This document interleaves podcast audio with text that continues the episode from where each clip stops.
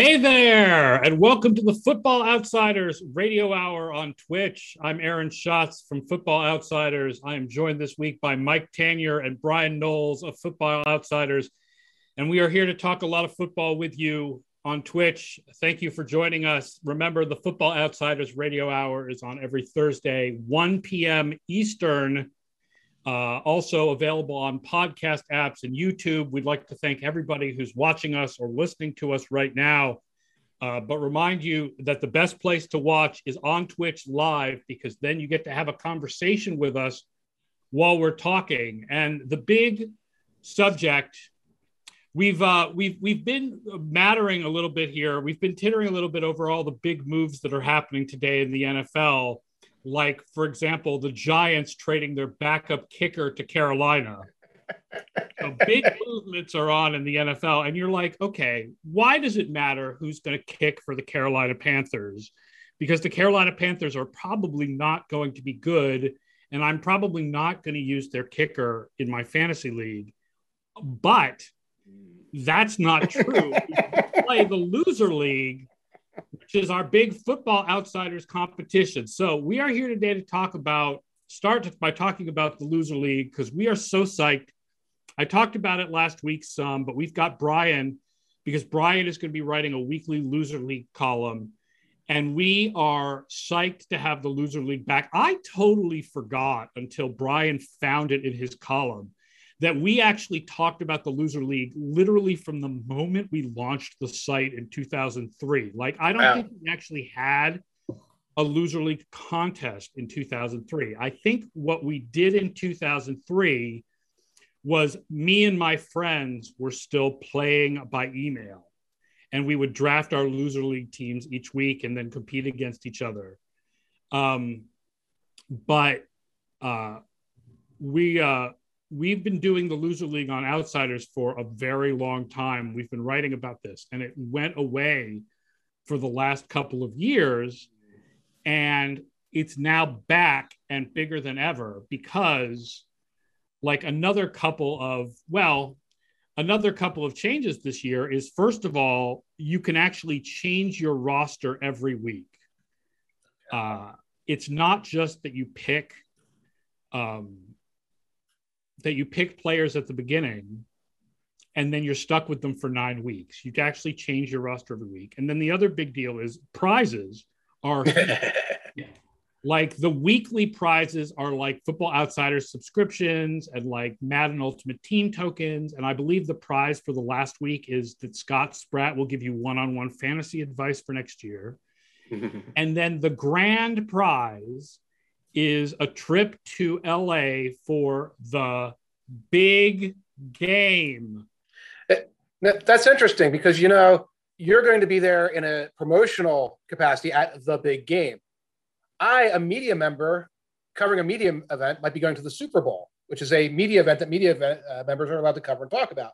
But from a promotional standpoint, yep. you will be attending the big game. Oh, I'm assuming that as a media member, I will be at the Super Bowl. Yes. But as a but as a promotional person, if I if I attend the big game as part of this promotion, I will be attending the big game. Yes, that's true. The idea of going to LA for the big game is you'll get a chance, among the other things, besides actually getting two tickets to the big game, you'll get to meet me and hang out with me in LA in preparation for the big game, pick mm-hmm. my brain about the big game, and then as media, I will yeah. go sit in the auxiliary media section of the Super Bowl. This is all about giving the EdjSports legal department a complete aneurysm. I hope it's working. All right. You know what? I should live up to my own uh, exhortations to people that they need to be on Twitch live at 1 p.m. because we can respond to you by putting the loser league aside for a moment and answering our first question, which happens to be related to Los Angeles so it is connected to what we've been talking about. CO the Legend says thoughts about the Sony Michel trade. Corvos asks, will it seriously affect Henderson's play time? Henderson's hurt. Does it shoot Michel up fantasy draft boards? Do either of you have any particular thoughts about the Sony Michel trade? I, I, I, it, I can see the logic from both sides because the Rams are dropping running backs like flies, and the Patriots' depth chart is big enough that there's not a lot of room for Sony Michel at this point anyway. They have plenty of people to fill in. The, the Rams keep throwing draft picks at running backs. I don't like the overall strategy they're doing here. I think they've now used six draft picks in the last couple of years mm. to try to fill that, that hole, which is somewhat less than ideal. I, but I do understand at least in a vacuum from both sides of this one. Yeah, yeah, I think as far as like using draft capital on running backs, I'm a lot more sanguine about the idea of a sixth and a fourth. Yeah. yeah. Than I am would be uh, than I was about drafting Michel in the first round yes. originally. Yeah, I think Henderson's hurt, which I think triggered this. I don't know how significantly Henderson's hurt. Obviously, they lost uh, Cam Akers a few weeks ago, right? Yeah. Um, Right. Uh, my, my Twitter timeline spent the entire yesterday debating about this. I was like, I only have so much bandwidth in the world for Sony Michel. He's going to be Todd Gurley 2019. He's going to be 3.8 yards a carry. They're probably going to have to use him a bunch, especially if, if, if Henderson is limited. And I think of him, you know, again, it, it is a useful trade for both sides. You can see the logic on both sides. I think of him as a, as a loser league kind of player because if I'm looking for somebody who's going to go 10 carries for 38 yards, 15 carries for 46 yards or whatever, and not help a normal fantasy team, I'm thinking that that could be Sony Michel's future. I think Michel will be a little bit better than that. I'm ge- okay. I'm guessing that when Henderson's thumb is better, that they share the job. Here, here's the thing um, that goes against what I just said, which is historically, Sean McVay has wanted to have one guy who's the guy if one of these guys is the guy, I actually kind of would think it would be Michel rather than Henderson because yeah. he's had a chance to make Henderson the guy in the past and has never wanted to do it. So that might lean towards the idea that Michel should be zooming up fantasy draft boards, which is fine in my book because I took him in the very, very late rounds of the Scott Fish Bowl. Nice. Um, but I mean, I will say my thoughts as a Patriots fan are, you know, they overdrafted Michel. We knew this at the time. One, don't draft running backs in the first round. Two, Chubb was projected better than Michel by backcast. So not only don't draft running backs in the first round, but they took the wrong Georgia running back. Right. That being said, they got a nice three years of value out of him, and he right. played a nice role uh, in the Super Bowl run when they beat the Rams. So that's nice. And they got good value for him. And they really wanted to get JJ Taylor on the team. That's the guy they probably would have had to cut because they wouldn't have cut Rhamondre Stevenson. Right. Um, but they wanted to get this guy, JJ Taylor, who's kind of like a young James White type scat back. They wanted him on the team. So I think this works out really well for the Patriots, like the draft pick was still a mistake, but it's not like it wasn't like a complete. It's not like Michel like sucked for a year and then disappeared. Like they got some value out of him. Zalem points out one of the Rams' assistant coaches did coach Michel at Georgia, okay. which I guess would be another uh, tick in the box that if Sean McVay wants to have one running back be the guy, that it may be more likely to be Michel. I think Henderson is more explosive as far as making big plays. Henderson had an awesome backcast projection, but he's never quite lived up to it in the NFL. Right. Right. So yeah, and Stevenson has been playing very well in camp, and and Belichick always likes having the power guy. Like there should yep. be a power guy around. Like, yeah, White's going to get his carries. Lewis is going to get his carries. They like the JJ Taylor guy, but but he kind of still thinks in terms of oh yeah, short yardage dude. LeGarrette Blunt was that for years and years, you know. So, so that could be what they have in mind for Stevenson. Although Stevenson's got the wheels too. I mean, he did run that 91 yard touchdown against the Washington third string. Yes, fourth string, fifth string. um, so yeah, so go, but that ties back to loser league with the idea that Michel might be a good loser league, and so might Henderson. Honestly, right. That if it turns out that the Rams that McVay doesn't have one guy be the guy, this is the perfect um, running back committee that would likely lead to both guys getting eight carries almost every week. So the loser league rules for those people who don't know, it's not just about picking the worst players in fantasy football. You can't just pick guys who aren't going to ever play because if you do, if you do that, you pull a penalty.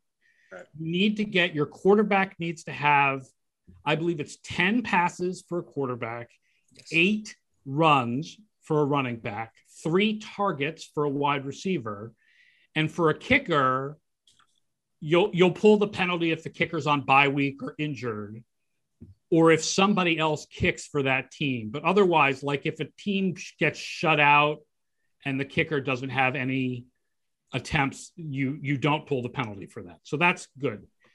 So with running backs, Bryan, you pointed out in the loser league preview that you wrote that that really makes looking at loser league like running backs on committees like the leading loser league guys. Yeah. Last season, the best running back you could have had, the running back who appeared in the top 10 the most times was Frank Gore because he was an old, old no longer efficient on a terrible offense. Right. But the next five guys uh, were like Kareem Hunt. They were uh, they were they were right. Kareem Hunt, they were uh, the backup running back for the Saints. And his name just escaped me. Not Alvin Kamara. Latavius Murray. Latavius Murray. They were both of the Bills. Both Zach Moss and Devin Singletary popped up a lot. You get a lot of the people who get like eight or nine carries in the fourth quarter of games you're winning by 20 points, where you don't care if you're mm-hmm. getting a lot of efficient yards. You're just trying to you're just trying to run out the clock. So you're mm-hmm. slamming into eight man boxes over and over again. It's just draining things those players show up in the bottom in the in the 10 best loser league picks six or seven times over the course of the season. Hmm. If you have to pick a player for the whole season, obviously that's terrible because half the time they'll get the penalty, you'll get 15 points. It, it's go. You, you need someone who's going to play every week. But now that you get to pick every week, you can look play these matchups. You can see, oh, the Bills are favored by 12 points this week. Let's but because even the Bills run the ball in the fourth quarter when they're up by 20. So you can right. stick those kind of players in and get like, you know, oh, he, he had nine carries for 37 yards. Perfect. I it's love this. You pointed out in the article, there's like a different strategy to going after the weekly prizes compared to the strategy if you want to go after the big prize. Yes, because if you're going to in a big contest, if you're going after the weekly prize, you need to find people that not everyone else picked. You can't mm. take Sam Darnold every week. You can't take yeah. You have to find someone who's going to unexpectedly have a bad day. You have to have some kind of unique roster if you're going to get to the very top there.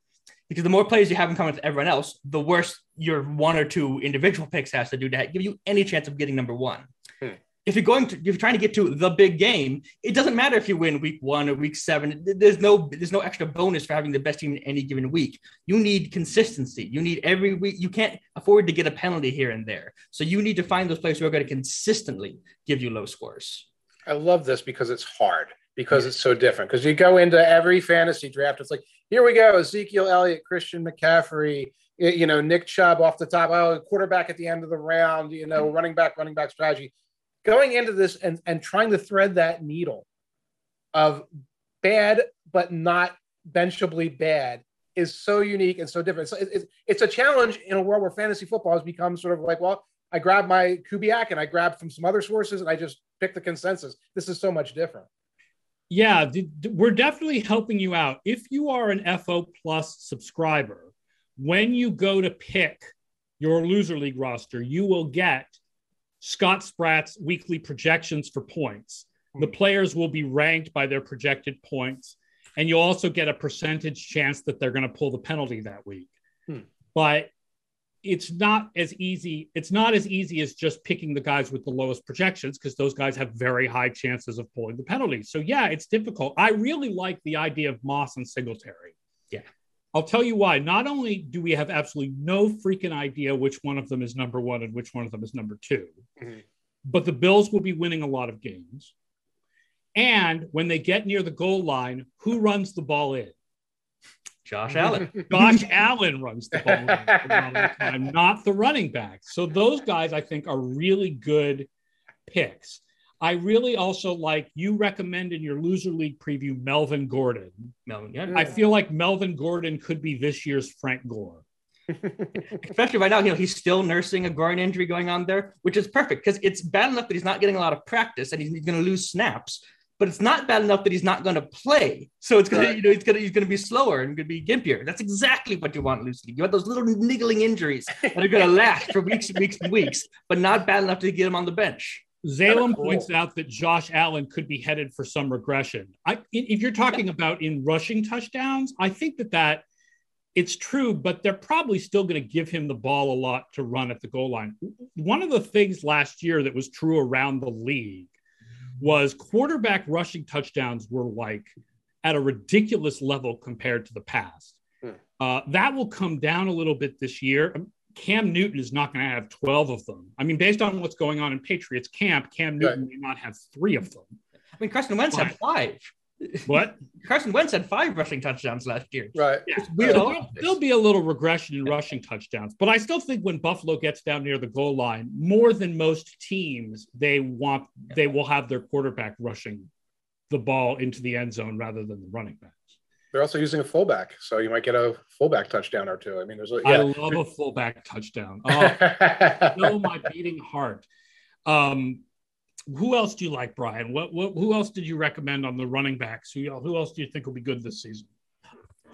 Uh, let's see, Gus Edwards, uh, Kareem Hunt, those kind of those kind of players. You're looking for the second running back in a running back committee. Those yeah, on a, on a winning team because Edwards gets a lot in the late in those mm-hmm. Baltimore if you're looking for someone to play a week in week out, like you, you, while you can set your roster every week, if you forget about it, your roster still stays with you, so you're not suddenly penalized. So if you just want to stick someone in there and forget about it, Myles Gaskin might be the best mm. uh, week in week out player. He's the uh, he's the unquestioned starter, so you're not going to run into a chance of him running into penalty. But he also you can have Malcolm Brown stealing some of his red zone touches. You're going to have it's not a PPR uh, competition. So the fact that he's going to catch like four swing passes a game, that's not going to hurt you too much. Yeah, that mm. makes Kareem Hunt good because you yes. don't you you get Kareem Hunt's receiving yards, but you don't get all those PPR points for him. Exactly. So someone someone like that, Gaskin, I think, because there are so few uh, running backs who are just the unquestioned starter anymore. So if right. you're going to have someone and just stick them in and forget them, I think Gaskin's probably your best chance there. Uh, yeah, I'll point out when we started the loser league, when Ian Dembski, and I can't believe I have not thrown him his name and publicized him yet on this broadcast, but Ian Dembski is the name of the guy who came up with the loser league. He's the original writer of Scramble for the Ball. And when we started doing the loser league just with me and my friends, it was 10 carries. And then we had to reduce it to eight because there are so many committees now that mm. like everybody was getting the penalty all the time. Hmm. Um, I, I, uh, I, the, I want to reiterate for people playing the loser league, you don't have to change your team every week. So what happens is that you pick a team week one, that team carries over to week two. You can log in and then change your team for week two, or you can leave it the same. If you leave it the same and you end up with players on bye week or players who get injured, you'll pull penalty. But if you don't, if you if you forget to log in one week, it's not like you'll all of a sudden not have a team for that week. Like every week, you will have a team. The team from last week carries over to the next week until you make changes. Um, let's talk quarterbacks who are going to be bad this year. Um, the picture on the top of the loser league article is Sam Darnold, and I think we all like Sam Darnold is like it is in the Panthers' best interest to keep playing him. I mean, that's not as important because you can change your roster every week. Right. Like back when it was the, back when we did the loser league on the site, and it was you were picking a roster for week one to nine all at once you didn't want somebody who was going to be pulled after three weeks. Right. And that's not an issue now. Sam but I would think they're going to keep running Sam Darnold out there. And I mean, based on Sam Darnold's past performance, he's not going to be. Sam Darnold scored 10 or fewer loser league points. So basically, single digit points, eight out of his 16 starts last season. he did 11 starts in 2018. I think it was only five starts in 2019 because he was uh, he had the mononucleosis and everything like that. But Sam Darnold has no track record of being good, good at fantasy football. He is an amazing, he is by far the quarterback with the worst history to be a starter in Week One this year. Wow. So and that I think also means the other quarterback that makes that stands out is the quarterback who's now in that same offense where Darnold was struggling all those years, and that's Zach Wilson. Hmm. Yeah, obviously, obviously, it's a different offense now, but yeah. it's also it's coming from San Francisco. It's going to be a run-heavy offense, to at least at least to a certain extent. And 2020 was a weird year in that none of the rookies were particularly bad. Uh, all, all of them d- dodged the bottom of the leaderboard on a regular basis. That doesn't happen usually. Usually, the, the rookies fill the, the uh, loser league leaderboard because they get stuck out that you stick with them even through their three or four interception games because you're getting them experience. Uh, Sam Darnold was, was a terrible rookie. Both both the Joshes, both Rosen and Allen, were terrible rookies. Mm-hmm. Uh, Carson Wentz, Jared Goff, you can go through the history. And of the rookie class this year, I think Zach Wilson is the most likely to keep showing up at the bottom of the loser league leaderboards. Uh, Trey Lance and Justin Fields have too much rushing value. Mac Jones has too many talented receivers around him. Uh, Trevor Lawrence uh, is the better prospect. I think I think Wilson is the one who's going to be at the bottom of the list more often than not if you're looking for a rookie. I wouldn't yeah. be surprised if Trevor Lawrence yeah. shows up at the top of the loser league, especially early in the season. I know that he does have wheels and he can run, but he's not going to have the rushing value that Fields and Lance will have when they play, certainly. Right. And that Jacksonville offense, I mean, I, I realize you know, don't don't judge too much from the preseason. And DJ DJ Chark was not active, but I watched that last Jacksonville preseason game, the Monday nighter against New Orleans. Mm-hmm. Jacksonville offense just looked really stagnant and mm-hmm. unexciting. You, yeah, you saw the you saw the GIFs making around. I think it was Nate Tice, one of the guys who does a lot of GIFs, showing these very obvious college formations that they're using, where you can look at this double stack down along the boundaries formation. Like you, the only thing you can run off of that is inside zone run or a receiver screen, and like no one in the NFL is going to fall for any of these things. So a lot of Spurrier alarms. My Spurrier alarm is, is whoop, whoop, whoop, whoop. Yeah, I love everything that Urban Meyer's doing. And, and that, that translates into a bad season, possibly, potentially loser league season for Trevor Lawrence. Can't sleep on Jared Goff either, though, in terms of loser league with the lack of a receiving core there. And now DeAndre Smith being hurt the, the, the, one name you want to look for in loser league quarterbacks is Jimmy Garoppolo because Garoppolo is a different kind of loser league. Last year, uh, Baker Mayfield was in the bottom 10, six out of 10, uh, six, six in, he was in the bottom 10 in six weeks because the Browns are winning a lot. Uh, he would have fewer than 25 pass attempts. He wouldn't put up huge numbers. Well, Jimmy Garoppolo is that plus, you know, Uh, in 2019, he was in the top leaderboard seven times, and now he's also going to get pulled half the game uh, for a couple drives for Trey Lance. There are going to be games where, where Garoppolo has 13, 14 pass attempts, and with one of them being an interception to a linebacker he just refuses to acknowledge exists. you know, he, he can't give you too many points if he's not throwing the ball a lot. Right. Zalem says Josh Allen just signed a large contract with a lot of guarantees. Why would the Bills give him more touches around the goal line? Because one of the reasons he signed a large contract, a lot of guarantees, is he's uh, do you think that teams are more likely to try to protect their quarterbacks from quarterback running when they give them big contracts, or do you think they use them the way they use them, and that's yeah, I think that's more of a philosophical thing. You know, if right. they, they, don't they don't run him like like he, they did when he was a rookie anymore, but they still they, they still ran, ran him last season when he was doing really well. They, they don't care much they're paying him. They care how, how good he is when he's on the field. And he runs himself. He does run himself sometimes, and that's the thing. Like if that's what the guy does, that's what the guy does. I'd be more worried with a Lamar Jackson. Are you, is this guy going to be a 950 yard rusher? Than I would be. Oh, is he going to wind up with five, six, seven touchdowns at the goal line between sneaks? Boots and like, oh, he scrambled because he saw an opening. That yeah, kind of Allen runs more. Allen runs more at the goal line than he does like on the rest of the field. I, I right, I'm right. saying that as if I've actually got numbers on it, and I don't. I could be making that up for a Football Outsiders, where we admit when we could be making up numbers that we just pull off the top of our brains. But I think on the internet in that respect. I think he the ratio wise compared to quarterbacks in general, more of Allen's runs come down near the goal line you know, much like Cam Newton right. is like. You guys talk. I'll look it up. I will say, um, thinking about Mac Jones and Cam Newton and the idea that Mac Jones may have taken the lead this week in um, the Patriots quarterback uh, brings up two ideas. One is, um, would the Patriots start Mac Jones and bring in Cam Newton at the goal line? Because strategically, I think that would be the best combination for them would be to play Mac Jones you know, until you got to around the 10 and then or bring in Cam Newton for third and one, bring in Cam Newton at the goal line, like take advantage of his amazing rushing power. Yeah, the millionaire's version of Jacoby Brissett from last year. You know, your, your goal line, short yardage quarterback. With a player like Newton, I think that makes a ton of sense. And the other interesting thing it brings up, and I'm sure Mike has thoughts on this while he's looking up numbers, is what COVID is going to do to this year and the difference between the vaccinated and the unvaccinated players, because there is a good chance that Cam Newton essentially lost the starting job here by being unvaccinated and going to whatever this this um, doctor's appointment, medical appointment that he had.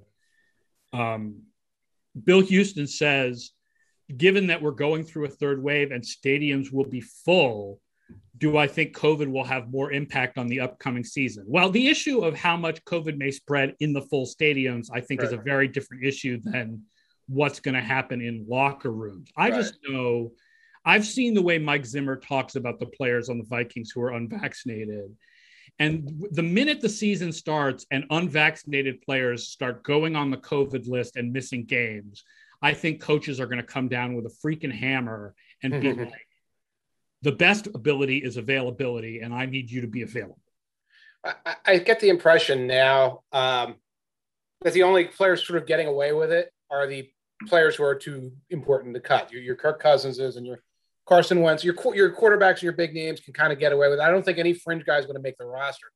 One thing, and it seems a little macabre, it seems a little, I, I, don't know how to describe it, is when we're going through this wave right now, and we're going through all of these um, positive cases right now, there's a very high possibility that it crests goes down by the time the season starts, and that there's a, there, there's less happening on that front. Uh, that these players who are popping positives now they're getting the herd immunity. The NFL almost will achieve like a herd immunity between 80 something percent vaccinated and guys popping positives now. And it winds up having less of an impact during the season. So that's one possibility there. I, I don't see it moving forward as being anything other than like a pop up situation here or there where suddenly we get kind of what we're seeing right now in New England where, oh my God, Cam popped a positive and like four or Cam's quarantined because, you know, somebody else popped a positive and that's going to affect a couple days and it's not going to spread in any way like it spread last year. Bill Houston says we do have a COVID roadmap from last year. Holidays is when COVID rises. Uh, that's true, actually, because players, other than the ones who play on Thanksgiving, they have Thanksgiving just like everybody else. And I wonder whether when we get to week 14 or week 15, there's going to be a big rise because somebody got it during Thanksgiving. The other thing I wonder about is if 85% of the league is vaccinated, will we see fewer of those events where an entire position group goes on the COVID list as close contacts at the same time? Because I believe if you're vaccinated, you don't have to go on the COVID list as a close contact. So let's say random tight end gets COVID. Do the rest of the tight ends, if they're vaccinated, are they still available? And we don't go through what we went through where like the Browns played a game with no receivers and the Broncos played a game with no quarterbacks and I believe I mean, that's that was the biggest impact from last year was teams losing whole position groups. I believe, I believe you have to go on the list if it's 24 hours. If, if it's if, if someone if someone goes on Saturday and suddenly tests positive, that's a problem. But it won't be one thing if someone on Wednesday shows up with a positive test. Your vaccinated players will still be able to play that week. Right. And Ryan Tannehill example is happening right now as we speak. He is vaccinated. He popped a positive and two negative tests. He comes back, so he could come back in two or three days potentially. Contrast that with Cam Newton, who did was because of not you know following the protocols is it's just out for five days. So again we're looking at like this 80 85% 90% vaccinated whatever across the nfl we're seeing so, a lot of times the exceptional cases popping now. Cole beasley has already made a kerfuffle. So i don't know what other kerfuffles he's going to make during the course of the year. There's a chance and you know i don't i don't want anything to work i don't want anything to work out fabulously for the anti-vax crowd but there's a chance that all this blows over to a degree at least for the start of the season you're right whoever said that is right though there's a concern. Everybody goes indoors, everybody starts traveling for the holidays, and we wind up with some other kind of wave. By the way, uh, last year, only six designed runs by uh, design runs by Josh Allen uh, inside the 20 yard line. Really? So mostly those touchdowns were like more was more. Well, I guess six design runs still leads to a lot of touchdowns. Let me, let me add sneaks. Wait, scrambling I, I into the end zone. Yeah, I did. I didn't have sneaks. Eight when you count sneaks. eight for four touchdowns. Uh, Kyler led the league with 21, followed by the love child, uh, Taysom. Actually, no, Cam led the league with 31, followed by Kyler, the love child, Lamar Jackson, and then J- Josh Allen with eight. But Lamar Jackson 19 and Josh Allen eight. So, oh, so Allen doesn't run near the goal line as much as we might think. Right. So if I pull up scrambles again inside the 20, and I'm going to put all kinds of scrambles here. And our league leader in scrambles inside the 20 was Teddy Ballgame uh, really? with 15 scrambles inside the 20. And Josh Allen has six scrambles inside the 20, so he's down uh, on the list there. Interesting for Teddy Ballgame there, but of course, as we all know, the Carolina Panthers did not practice situational football last year. So uh, Matt, Matt Noskow, breaking news from Rap Sheet. The Ravens are close to a trade of fifth round pick cornerback Shaun Wade from Ohio State to the Patriots. Interesting. I feel like that's interesting because of what it might. I understand that the Ravens have excess at the position. Yes. I thought Shaun Wade was a great pick. This is a guy who a lot of people felt was a first round pick before his last year at Ohio State. And then he right. played a lot in the slot, I think, and he struggled and the Ravens would took advantage of that to draft him really late. But all of the talent that people thought was there before his last year at Ohio State is still there. But I wonder what that says about the Patriots. Does it say that they might flip Gilmore and not want to pay Gilmore? Because it seems to me that the Ravens have a lot of cornerbacks, but knowing the Patriots like I do, the Patriots have a lot of cornerbacks too. I mean, yeah. there's yeah. there's still, I mean, there's Gilmore and JC Jackson yeah. and Jonathan Jones. And Jalen Mills is a hybrid. Jalen Mills is a hybrid, and Joejuan Williams. And do they need another cornerback? Could it be a move for next year? Because I know JC yeah. Jackson's contract is up, and uh, so maybe, maybe this is uh, maybe. Uh, I mean, they still have to hold all those guys on the roster. Hmm, yeah. Right. Although the flip side of that is, I'm the Ravens. I've got a bunch of guys' contracts coming up due next year too. Why do I make the move? But it could be lack of roster space because yeah, it looks like the Patriots, like their number four cornerback, could start for anybody. Uh, but the Ravens are not that far off on that. They had the other rookie that they uh, that they drafted. Uh, yeah, and then the, the Ravens have Marlon Humphrey, and they've got um, Peters, Jimmy Smith, Jimmy Smith, and Tavon Young. Right, right. So this might be that like this kid was going to wind up. They'd have to put him on waivers to try and clear him back, and they didn't think it was going to happen. Yeah. And two front offices that have each other's phone numbers, real, yeah. that can that can talk turkey. I guess you know? my surprise is not that the Ravens are thinking of moving him. My surprise is who they're moving him to. Although you're right, these are two teams that have done deals in the past, so they have each other's phone numbers. Useful title points out the cornerbacks on the Patriots looked really good last week against the Eagles. And I will say that while the Eagles played mostly backups, they were playing their starting receivers. That was DeVonta Smith that the guys were yeah. looking good against. And then sometimes DeVonta Smith was beating them and just not getting the ball. Right, right. And the other one, I mean, Reagor's fast, but he doesn't hasn't shown anything else. And, but no, I mean, all those Patriots quarterbacks cornerbacks don't have much to prove. I mean, they they spent the uh, they spent the that week of trade of, of uh, joint practice beating up on the Eagles receivers too. But it's Gilmore, it's it's Jones, it's we know who they are, that we know they can play. So I have a feeling they're grabbing some depth, grabbing the sixth, seventh, eighth defensive back and insulating themselves against possibly having to play ball contract wise in, in 2020. Yeah, I, I don't know. The fact that Gilmore has not shown up in camp is a little bit of a worry to me as a Patriot. Yeah. And I don't know if it means they're going to play hardball and try to move him somewhere else. Uh, I know, like, just having Gilmore, like, I, there's no reason to have Gilmore hold out. Like, either have him come back and play mm-hmm. or get something for him. Right. right. Because they are deep at the position, especially if they make this trade like gets gets something rather than have him hold out. But I mean, I understand why he wants more money. It's tough. Look, the, the way it works is whoever becomes a free agent last gets the most money, and you, mm-hmm. you sign a contract, and then two years later, you've gone from the number one guy to the number eight guy, and now you're feeling underpaid. So right. what happened with Xavien Howard. Right. Right. Well, you know, the, the Rams probably have a first round pick in 2029 or 2030. They could they could trade so they could make a Jalen Ramsey Gilmore um, cornerback tandem. They could try to work that one out. Yeah. All right, let's go back to talking about the loser league and talk about yes. wide receivers because uh, Bryan, what are your feelings about wide receivers in the loser league? what you're looking for in a wide receiver is a member of the goose egg brigade. Every week, there's about five players who get your three or four targets and less than 10 yards and get that big, nice, shiny zero. That's your goal. And last year, the captain of the goose egg brigade was AJ Green, who had five games where he had at least three targets and less than 10 yards, no mm. touchdowns, just a bunch of useless screens and, and, and slants that didn't go anywhere. So for this year, you're looking at well, you can look at anyone on a bad team. So any Houston Texans receiver is probably a, a fairly solid uh, player. They're going to have to throw the ball. They're going to be losing a lot. They don't have exactly the world's most uh, fundamental passing attack to worry about right now. So any, so you know, K- uh, Keke Coutee, Chris Conley, Nico Collins, any of those kind of guys are going to show up. I actually like the Patriots' second and third receivers, not because they're bad, because they they are going with the two tight end set so much. So a lot of those targets are going to head out to the tight ends. So you're gonna so rather than your third receiver is getting four or five targets, they might be down just at three or so a game, just slipping past the penalty. So you're not going to get huge uh, numbers probably from uh, a Kendrick Bourne type. Mm-hmm. Yeah. This is where you get possession receivers. I will point out this is another place where we've changed the loser league rules. Originally, it was two catches, and then eventually we changed it to three targets so that you could get the glorious goose egg when a guy got thrown to and never caught the ball, mm-hmm. rather than the equally glorious two catches for 12 yards and a fumble. Yes. I mean, an awesome, awesome line.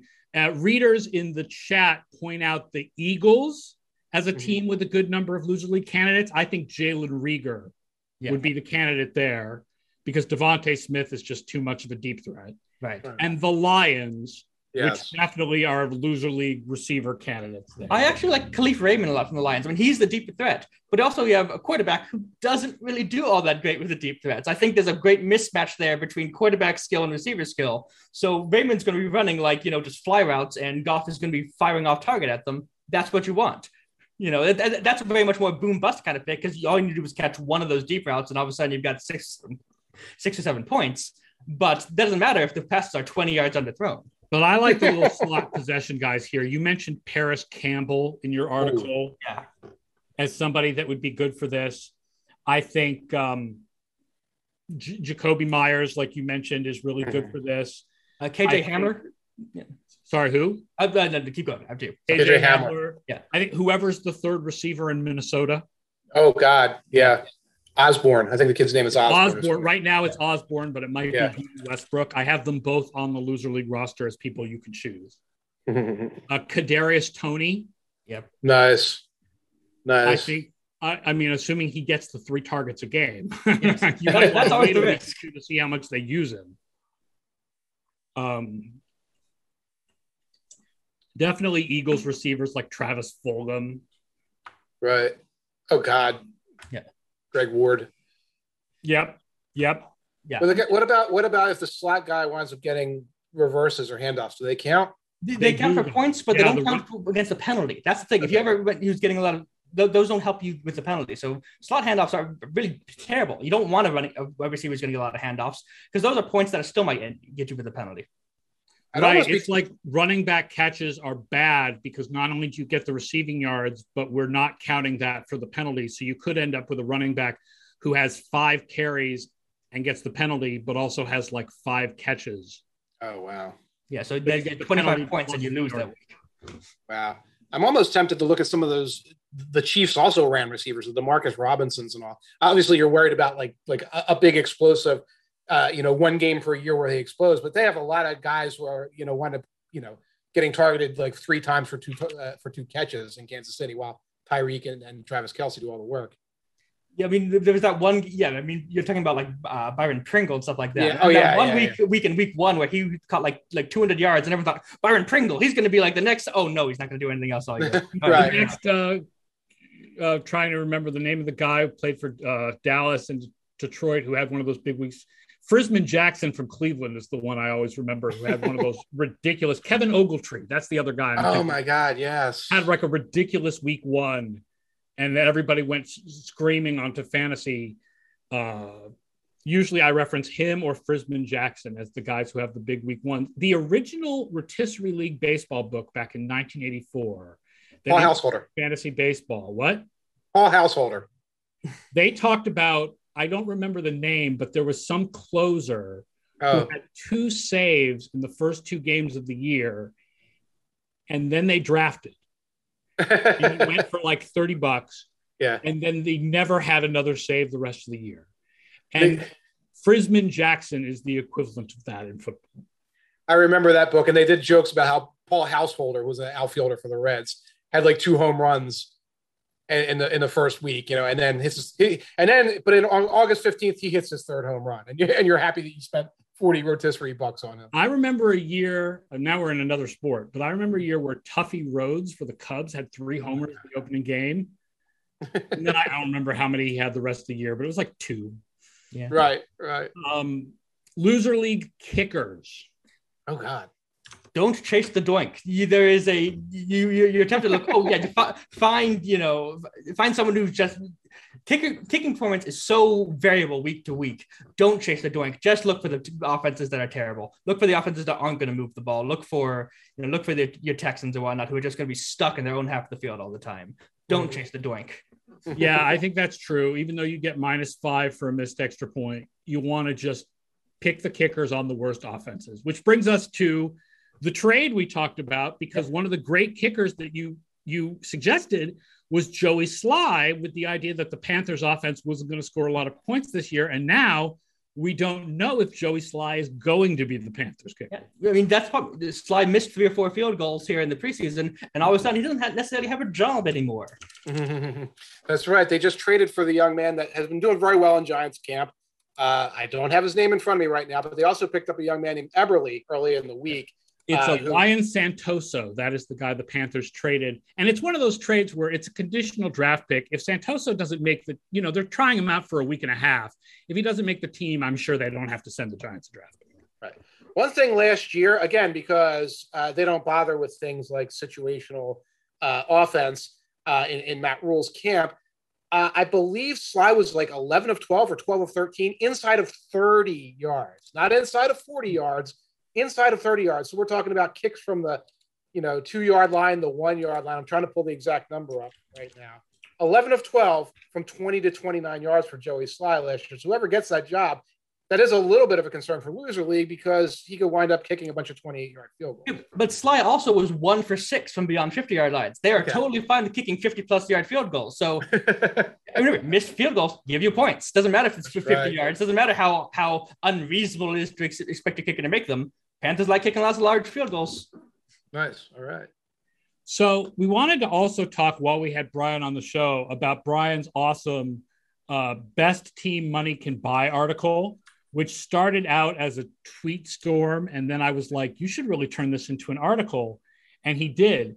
Um, we, uh, it's a really interesting, especially because you held yourself to the idea that you could only take one of every draft pick. Yeah, these, these are always kind of, any kind of thing where you're assembling a dream roster like that. it- it's essentially fanfic, right? You know, you're just, you're just creating you know, like what what what if my scouting team was perfect? What if they always picked all the best players? What if I knew all the picks to trade for? So you have to give yourself some kind of restriction. Uh, the, the NFL did one uh, on their official website where they had Patrick Mahomes and uh, T.J. Watt and uh, Myles Garrett. Look, great, but all those players were first round picks in 2017. All of them would still be on their fifth uh, their fifth year deals. The only way you can get all those players together, they must have been tanking like terrible in 2016 to have three first round draft picks. So my, my team, I limit myself to one draft pick from each round in each of the last four drafts, Nice. and then one player from the first round in 2017, Uh, plus one undrafted free agent from each of those things. You can't just sign everybody no one no one thought was good. So that gives you 33 players on rookie contracts to fill out the bulk of your roster, and then 20 veterans you can place on top of that. So that's Nice. that's that's your that's the building blocks for building the roster. Now, most of these teams have Aaron Donald. Why did you decide not to put Aaron Donald on your team? on my tweet storm, I did because Aaron Donald's only making, I think it's 14.6 million this year. That's great. Next year, that goes up to 25 or 26 million. On, on the tweet storm, I had a fantastic team. My, my your pass rush would have been Khalil Mack, JJ Watt, Aaron Donald, and Nick Bosa. That's your pass rush. Uh, Darren Waller is sitting on the bench. It's so fun. It's it's it's it's, a, it's an amazing team, and it fits under the 198 million dollar salary cap. And then next year, it's $344 million in contracts. and even if you were to cut every single player that would give that would save you money. So not Patrick Mahomes, he's got so much money in the future, but every single player that would give you a salary cap benefit, you would still have two, you still be $70 million over the projected salary cap next year. so I didn't put Donald because his contract number goes up so much next year. I wanted to create a team that was realistic both in theoretically being able to be assembled and theoretically still existing in the future. and so, so many players this year have money shunted into 2022, 2023 because right. the salary cap is so low this year and all the teams knew that. So we'll pay you pennies today and give you the world next year. Right. right. And if you if you take all those players, you just have no chance of fielding a 2022 team. So Plus the number, of, the number of teams like Tampa Bay, where it's like, well, we're putting everything on, like, let's win championships while Tom Brady is here. Right. And in 2023, it's all going to explode, and that's fine. Right. right. But you're, what you put together so that you couldn't even explode. If you didn't do this, you would not be able to explode the team. Because even if you cut everybody, you're still over the calorie salary cap because of dead money. That was yeah, that was the right. thread. So when I turned into an article, thinking I should give this a little more time. And two sleepless nights later, I pieced together a roster that is not only incredibly exceptional right now, but it's still actually under the salary cap for 2022. So in a better shape than say the Packers are, who are million dollars over the cap next year. This team, this I mean, this team is built to win now, but also in the future. So I have a couple players on massive expiring contracts we're going to go away when Patrick Mahomes all of a sudden costs $35 million next year. Hmm. It's interesting. I liked some of the guys you took. I thought it was interesting to see which rookies you cho- chose. I, I'm, I'm, I have a soft spot in my heart for Shaka Toney. I don't know whether I just happened to watch three Penn State games last year or what, but like he's a seventh rounder. I would really like to see succeed, and you made him your seventh round pick, and so I've got this soft spot. Um, I'm surprised you didn't go cheaper at long snapper. I'll, I'll just, the, the, Morgan Cox, the long snapper, is the first player picked for the all value team wow. because he was the all pro last year. Uh, it cost less than a million dollars, and I didn't want to spend more than 30 seconds thinking about my long snapper. take, take the best one in the league, put him on the roster, and move on. You have figured out return on investment when you are an NFL columnist. Your time is more valuable than a lot of cap, millions of cap dollars elsewhere you definitely have a lot of young players on this who, if you think about this team as one that exists past 2021, they're like growth players, like Trey Smith from Kansas City, who mm. is going to start this year apparently, yes. and Michael Onwenu, and um, you know, like Ronnie Perkins and Shaka Toney for your uh, for your um, deep depth edge rush, pass yeah. rush, and um, guys who are in like their second year, like L'Jarius Sneed and Kamren Curl. I this team is this is a good team. It's the best team money can buy. So of yeah, course it's a good. That's team. the idea. Yeah, you know the, that, that's the thing. When you're when you're the, the, the, if you if you if you just draft perfectly every single year, you have a pretty solid roster to, to build around. You know that that that's the idea. Like like my safeties, I've got uh I've got uh, Jessie Bates and I have um, uh, Harrison Smith as my, as my starting sa- uh, safeties right now. Both of those contracts expire after 2021. So I guess I'll have to settle for Antoine Winfield and Kamren Curl stepping up next year. I suppose I can make that work. You know, I might have to cut Stefon Diggs because his contract goes from six million, which is a great value, up to 50 million. Well, I suppose DK Metcalf and Terry McLaurin and Darius Slayton might be a decent receiving core to work with. That's what I love is that you create those restrictions for yourself, and the restrictions created more interesting results. Exactly. And if you just said, "Oh, here's yeah, here's a fanfic dream team full of like like all the best players in the all NFL. the first round first round picks who are still on their rookie contracts. Right, and it's it's yeah. very boring in that in that respect. What you created something interesting. It has like layers to it. The, the, the first decision is right. Do you take Patrick Mahomes, the best quarterback in the league, who only cost seven million dollars this year, so he's also the best value for this season? Because that takes you away from Myles Garrett or TJ Watt. You could you, you could go with quarterback. You could pick Tom Brady, who I think you had as your best veteran value in the league. Right. You could right. take Lamar Jackson, who's an MVP, who's who's still on his rookie deal. So you have the choice because you only get like is Patrick Mahomes that much better that he's worth taking and blocking stuff out from all these other players, mm-hmm. or do you take uh, you know Lamar Jackson, which stops you from getting uh, Jaire Alexander, which it's right. all these moving pieces around that you have to try to kind of work into one shape here. Really neat.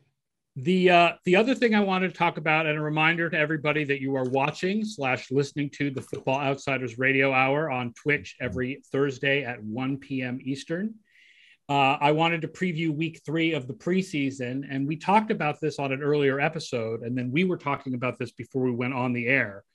That we have no idea if this is the dress rehearsal or not. Right. Like the old system where the third week was the dress rehearsal and the fourth week was play nobody except who you're cutting is gone. And right. so now there's like some teams are going to play starters, other teams are not going to play starters. Some teams haven't played starters the whole preseason, so that doesn't change. But I don't know how everybody's going to use this. So it's hard to know which of these games is going to be more interesting to watch because you don't quite know who's playing in each of them. Here's what we know so far Tom Brady and the Buccaneers are expected to play a half. Uh, Bruce Arians has said that. He's talked about how he thinks they need the game speed, et cetera, et cetera. We know some coaches are on record saying that they are not going to play their starters in the preseason. Basically, Sean McVay and the Sean McVay lights, like Brandon Staley in Las Vegas. We have already seen other teams in week two do dress rehearsal like things. Clearly, the Steelers were doing that with Ben Roethlisberger running around. Now, Dwayne Haskins gets to start in the third preseason game. We saw Patrick Mahomes last week. And we saw the Dolphins, who again, who are a younger team, so it's a little bit different to say, oh, we played Tua for a quarter, then we played Tua for a half, and now Tua is not going to play. So it, it is this crazy quilt. I, I, know that some teams like the Giants were finally going to see Daniel Jones, and me, I personally can't wait. Um, the, the Buccaneers are the most extreme example of the team that this week is saying this is still like the dress rehearsal, and we don't care if it's Tom Brady and a bunch of guys over 30 they're playing you were right when you said in a previous week, like Brady likes to play in the preseason. Oh, he does. He does. And I love pulling up. I got another walkthrough stat that I'm going to pull. Like all the, because because NFL Jesus has all the preseason stats. All the years we played in the first preseason game. I got one year where he attempted 35 passes in the preseason. And I combined, uh, it was after uh, uh, Peyton retired, but I combined Aaron Rodgers and like Eli and like Drew Brees, and they combined for like 13 passes. So he likes doing that. So I worry like when I see, oh, Justin Herbert, he don't he don't need to play in the preseason. What has he got left to prove? It sets off all these alarms because Mitch Trubisky had nothing to prove in the 2019 preseason because he was so awesome. Well, if Tom Brady values it, I'm not saying that everybody has to value it, but the idea that like second year pros and like guys on the bubble don't need this, it seems very odd that the greatest of all time in his 40s thinks this is a valuable valuable exercise. I mean, I think if the issue is the value of that playing time at game speed versus the injury, right? I think for Sean McVay, it's I'm not getting anybody hurt. And for Brandon Staley, it's well, Sean McVay didn't get anybody hurt, so I'm going to do what Sean did. Right. Uh, and that's and why for, Justin Herbert is not playing. And for Matt Nagy, it was I don't have an original idea in my pointed little head. Uh, so that's what I'm doing, and I think I would put Joe Judge in that category, where it's like, uh, and some of these teams, I honestly Nagy, think Nagy is playing starters. In fact, Yes, this year. Did I read correctly? Like Fields is going to play with the ones in the third preseason game. Yes, he. What everybody's been waiting for. He went from pretending that uh, that like Mitch Trubisky had nothing to prove back in 2019 and that he was Sean McVay Jr. to spending this entire preseason proving that Andy Dalton was the starter, proving that Andy Dalton shouldn't be the starter, and now even using the starters even more so that that's why I, I made that little crack a moment ago. It doesn't seem he's just reacting. He's he's not like coming up with like a great integrated plan. He's like, let me do this this time and let me do that that that time. And you're seeing the results in Chicago uh, Bears fans. Yeah, I'm looking at the schedule and like what games are on TV. The um the national TV game. The first night it's Vikings Chiefs, but I have a feeling since Patrick Mahomes played in the last one, we're not seeing Patrick Mahomes in this one. Uh, that's that one's not going to be a lot of fun to watch. Yeah, we're going to see a lot. We'll probably see some Kellen Mond if you're into that sort of thing. But uh, you're not going to see Thielen. He played a little, got binged up. Jefferson's on his way back from injury. You're not going to see Dalvin Cook. Nobody's going to start a running back uh, who's established. So yeah, you're not going to see much there. And then Saturday, the one o'clock national is the Packers and the Bills. And I watched a little bit of the Packers and the Jets, and the Packers were down to their third quarterback, and it yeah. was all back. It was they were playing all backups. Yeah. And that was in the second preseason game that they were playing all backups. So I doubt you're going to see any important Packers in this game, including apparently Jordan Love. Right. I'm not even sure you'll see Singletary and Moss out there because I think they've decided, yeah, it's a rotation. They're fine. And they're going to look at the other kids. Um, seven o'clock Bears and Titans. So there you go. So if Justin Fields is going to play with the ones, that's something everybody wants to see. We're all talking about should Fields start the season? Does Nagy think Fields should start the season? Is Nagy going to stick with Dalton? I will say we've talked about this a little bit, I think, but I'm not a big fan of the don't start Fields against the Rams because Aaron Donald will give him the creeps idea. Mm-hmm. My feeling is if you feel that Fields is the guy, you start him from week one. The fact that the schedule gets easier in week two or three, you don't wait and start a guy in week two. Like, right. If he's the starter, make him the starter. Right. Just right. deal with the fact that the first game is against the Rams. It's such a defeatist attitude. Well, you know, we're not good enough to protect you from this guy but we'll be fine the next week. It's the whole thing about it is so defeatist. I'm not saying that NFL types don't think that way or that they don't rationalize around the fact that they're thinking that way. It's just like, you know, when, when the rubber meets the road, what a defeatist way of approaching things to, to look at it that way. But yeah, you're right. We'll get to see Fields and the ones. I'm sure the takes on Twitter will be, you know, and I personally can't wait to, to read another uh, uh, pep rally for Justin Fields and Trey Lance. I love the players. I don't necessarily need to spend a three-hour pep rally. I, I love Justin. I, I, I I wanted the Patriots to trade up and take Justin Fields, but I will say that like the feeling on Twitter that he is a guaranteed star uh, yeah. seems a little extreme. Like, uh, I think that uh, analytics Twitter is so busy dunking on teams that did not draft Justin Fields that they forget that just like every other quarterback we don't know. Yeah, the, the, thing is not it's not that Justin Fields is a guarantee. It's just that how how do you settle for Teddy Bridgewater when you have a when you have the chance for Justin Fields at that? but analytic, but some people on Twitter have gone with well, if there's a chance he's good, well, 100 percent a chance. That that's right. certainly a, that's a number you can use. So definitely he's going to be good. Stick him in there. Everybody should have him. Yeah. There's a little bit of cheerleading being disguised as analytics across Twitter right now, and it's, it's good for engagement, exciting but it but it's not good. And yeah, you, you want to see a true read of what some of these guys will look like. We see Trevor Lawrence out there with the ones. Yep. In what looks like a bad system, and I think Matt Nagy looks like a bad system. Okay, Kyle Shanahan's a great system. You will see a guy that's going to look like a rookie and struggle. We we are instead. Oh, look at what he did in the third quarter there with that touchdown or just before halftime. Yes, we have evidence that he will be a very, very good quarterback. We knew that they are talented young men who are growing and developing. This cheerleading is like QB one, do it now, etc. It's getting it's getting a little purple. But you, you, you can understand Bears fans being impatient, seeing they haven't had a good quarterback yeah. since Sid Luckman back there. But yeah, yeah. I'm not talking about Bears fan. The Bears fan wants to go go hog. That's fine. We're talking about people who are in our industry who are supposed to be like, yeah, we're the measured voice of how you know how, how the NFL is going to go. And it's like rah rah, is this boom bah for these kids. Get them out there now. Flush Jimmy Garoppolo down the toilet. It's like, sure, that's fine. You're asking for a September of growing pain games and possibly in October and November of growing pain games that look like the games we saw from guys like Sam Darnold and others in the past.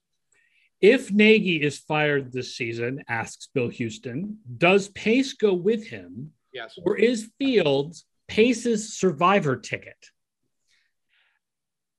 No, I, I think they're both gone if, if they're gone. I, I, I, I understand the argument, but I, I, I think they're too joined at the hip at this point for to get rid of one and not the other. I think if he's a survivor ticket, he's a survivor ticket for them both. Yeah, he's uh he that's the correct question. That is this a survivor ticket situation? Well, I'm the one who did this, and he's the one who did that, and they both sort of grab each other and fall off the cliff together, that sort of thing. I believe they are tied at the hip, but that is exactly the play that will get pulled if things get weird. Is like, well, you know, I'm the only one who can take the guy I picked and like get them to the next level with the help of my next, you know, choice at coach. Sunday's preseason games that are nationally televised, one o'clock, Jaguars and Cowboys. Well, Trevor Lawrence has finally uh, convinced everyone that he's the number one. He's the, he's the starter in Week One. That was a tough quarterback battle. and we've got the Cooper Rush show because Cooper Rush is, is winning the number two job. But that's that's a tough game to watch at this point because I've, I've, now seen Trevor Lawrence stumble around in a bad system. I, I, guess I now need to see it in game form. And of course, ETN is now gone, so there's not even that looky loo element, which is unfortunate. Which, which is why people are resting their starters in preseason because you don't want that to happen. Yeah, yeah. What's four, next? Four o'clock, Raiders at 49ers. So that is our play. that's probably interesting. And I believe George Kittle, I believe George Kittle and Trent Williams are going to come out there too. So we're actually uh, we're going to have all the starters come out at least for a couple series. Okay. Yeah. So that's pretty good. Yeah, so watch that for 15 minutes and then flip over to, I guess, Miami and Cincinnati's the CBS game at that time. Yes. Yeah. Oh, right. I didn't see that that's nationally televised too. All the games on Sunday are nationally televised just to get us used to football the way it's supposed to be. There are games going up against each other. You're right. Miami and Cincinnati is on CBS. It blows my mind that preseason games are on national networks, like not NFL, Right. networks, like like broadcast networks. And by the way, they get the ratings to make it worth doing that, which Of is course, bro- surprising. Broadcast networks are showing game shows like five nights a week now, for heaven's sake. So yeah, they're going to show preseason football. They're going to show can can your family jump through the the, the wall uh, game shows. I don't know who plays in Miami at Cincinnati though. No, I don't- um, Burrow is Burrow is playing. Burrow is playing. Yes, I don't know how much, but Burrow is playing. Uh, I'm pretty sure Flores announced today he's resting everybody. Tua has played a lot. The starters have played a great deal. Yeah. He's using this as the fourth preseason game. Burrow has had the yips throughout camp. He's been trying to overcome, uh, like like what he has admitted to as a case of the nerves, and it'll be interesting to see that. I guess Ja'Marr Chase, the same thing, right? Ja'Marr Chase with the drop. They want him to Yeah. overcome that. Yep, yep, exactly. Six o'clock. And I guess what they'll do is they'll go away from Raiders 49ers after two hours and switch. Patriots at Giants. Yeah, Jones. I guess Yep. Mac Jones is interesting to watch. Daniel Jones. I mean, my feeling about Daniel Jones is there's a possibility he takes a leap, but the most likely thing is we know who he is. So Yes. not interested in the Giants at all. Um, oh, did are Lance and Mac Jones playing simultaneously, or, or the, There's a, there's a two hour offset. The, It's so a the- two hour offset. So my guess is that Lance will be done by the time Mac Jones comes in. Probably. Cool. It'll cause like a storm front, like a hurricane, category three hurricane blowing through my Twitter timeline as the Lance and Jones uh, takes sort of smash into each other like high pressure and low pressure systems. It'll be exciting. And then eight o'clock on NBC, Browns at Falcons. Good night, folks. Like, how did that end up on, like, when they made up the schedule? Why did that game end up as the national NBC? What backup Falcons and Browns did they think people wanted to see when they made the preseason schedule? What Falcons? How do did, like? Raiders 49ers not become the, pre, the the national game like Right. NBC? It's not even the thing where in the past, because in the past they would like market it like, oh, it's Packers against Seahawks, and they show picture of Aaron Rodgers and Russell Wilson. Like everyone knows that that's not how it's going to be, but like your casual fan might not realize it. This, I mean, like obviously the Browns are somewhat interesting. What what says, oh, Falcons? We got to get the Falcons in prime time because there's so much so much buzz around about Matt Ryan that people need to see this. I, I Kyle don't Pitts is money. What can I say? Kyle, Kyle Pitts. Uh, Kyle Pitts is in the building. He's buffo box office. Yeah. I don't know how much has Kyle Pitts played in the preseason. I haven't really seen Couple snaps. seen Yeah, not much. Any Couple snaps. him at all. They've been resting not just um, Ridley, who was hurt, of course, but they've been resting uh, Gage and the number three wide receiver, Zachariah Jeremiah. Oh, let me, uh, me, Isaiah. Oh, let me Zacarias. okay, yes, yeah, so Zaccheaus. Um, so like like because again, those guys they don't need to compete for a starting job. You you, you can't beat Zaccheaus. Let, let him rest the entire preseason. I, but Pitts did play a little bit. I don't think Hurst is Hurst healthy. I even lost. It's the Falcons. No one cares. Let's move on. Freaking Falcons. All right. Well, that's week three of the preseason. Next week, when we do this show, we won't have any games to preview because there is no more fourth week. There's just the weekend. There's just an empty Labor Day weekend. Um, thank you, Bryan and Mike, for being on the show today. Thank you for everybody who watched on Twitch. Thank you to everybody who's listening to us on podcasts. Don't forget to rate us on podcast apps so more people will find the show. It's the Football Outsiders Radio Hour. Don't forget to listen on Tuesday at one o'clock on Twitch to Scott Spratt's Fantasy Show. And we will be back next Thursday with more of the Football Outsiders Radio Hour. Everybody have a good week.